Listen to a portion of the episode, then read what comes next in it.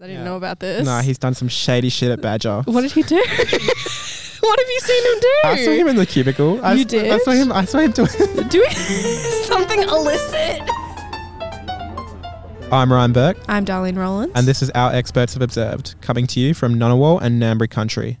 So, Ryan, a couple of notable students and alumni have taken the spotlight recently since we've gotten word that a young graduate is the creator of one of the top podcasts in the country. All right, So, Gemma Speg hosts The Psychology of Your 20s. I have heard of and this. very, very famous. Yeah. She graduated from ANU only in 2021, so she's 23 years old right now. In 2021. Yeah, Wow. yeah. So she's she's very very young, and the podcast is hovering around number 44 in the US and Australian charts right now, but it reached as high as number four late last year.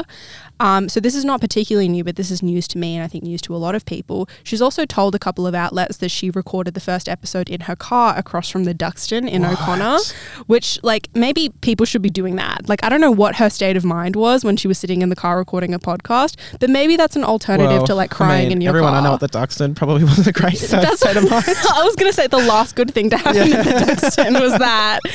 Um, and yeah, she has no big studio backing, uploaded her episodes herself, and she hit 70,000 downloads per episode at one point late last year. Wow, good for her. And in case that was making anyone feel like they still had time to, you know, graduate and get there, there's at least one current ANU student that's raising the bar and making things a little bit more difficult for the rest of us.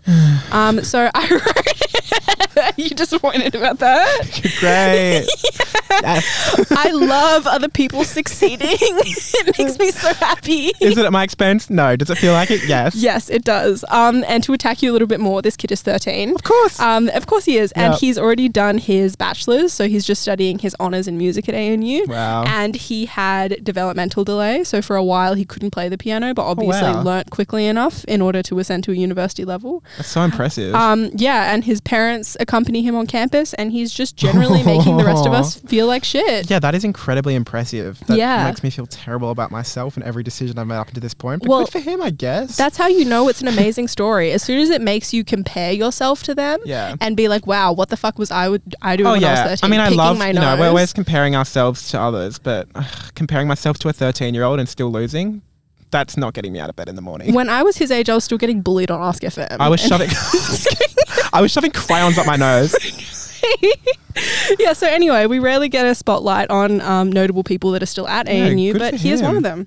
ChatGPT lives to fight another day at ANU as university executives confirmed this week that they have no plans to ban the use of AI across campus. Thank God. Yeah, I was going to say someone I know breathing a sigh of I relief know. at this, news. The uni wrote an update acknowledging generative AI is not going anywhere. Other key points included that differing colleges and course conveners have differing policies already. Some allow it and some don't, and the uni hasn't gotten the chance to test drive the tool preview available to them via services such as Turnitin. Have you been in a class where they allow it? Because I haven't. honestly, I just I don't really j- ask.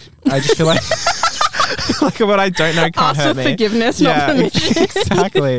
but also, Am I like, cheating or am I pioneering with new technology to complete my studies? I think Am I I'm, being innovative? I, I think the latter. I think Yes. the latter. Darlene, did you watch the coronation this weekend? I can't say I watched it because I can't say I really care, but I did know that someone ANU esque was invited. I know. Color me surprised when I was on my TikTok and I saw Julie Bishop, our chancellor. Yeah, I still I still remain shocked that she's invited to shit like that, even though I know. shouldn't be. Uh, she was there because she's on the board apparently of like the Prince's Trust, which is like Mm. a royal foundation that supports young people trying to get into work and Yeah. stuff like that. And she's on the Australian variation of that, like, much like Katy Perry, who also represents the same organisation and got an invite for the same reason. I know. Wait, was Katy Perry one of the people who like I don't think she was, I might just be totally making this up. One of the people who like turned down playing at the coronation. No, 'Cause so, many she. people did. I think she took it up because others turned it down. Because let's be honest, she's definitely in her flop era right now. Like, sh- there's not a lot of demand outside of lot of outside of her gigs Vegas lining show. anyway, back to the topic on the back to the topic of choice. But I think like Adele and Ed Sheeran said no. They right? both did, That's yeah. so funny. Anyway, sorry. I, I just wanted to say was she was sitting next to Lionel Richie, which means we are all now only three degrees of separation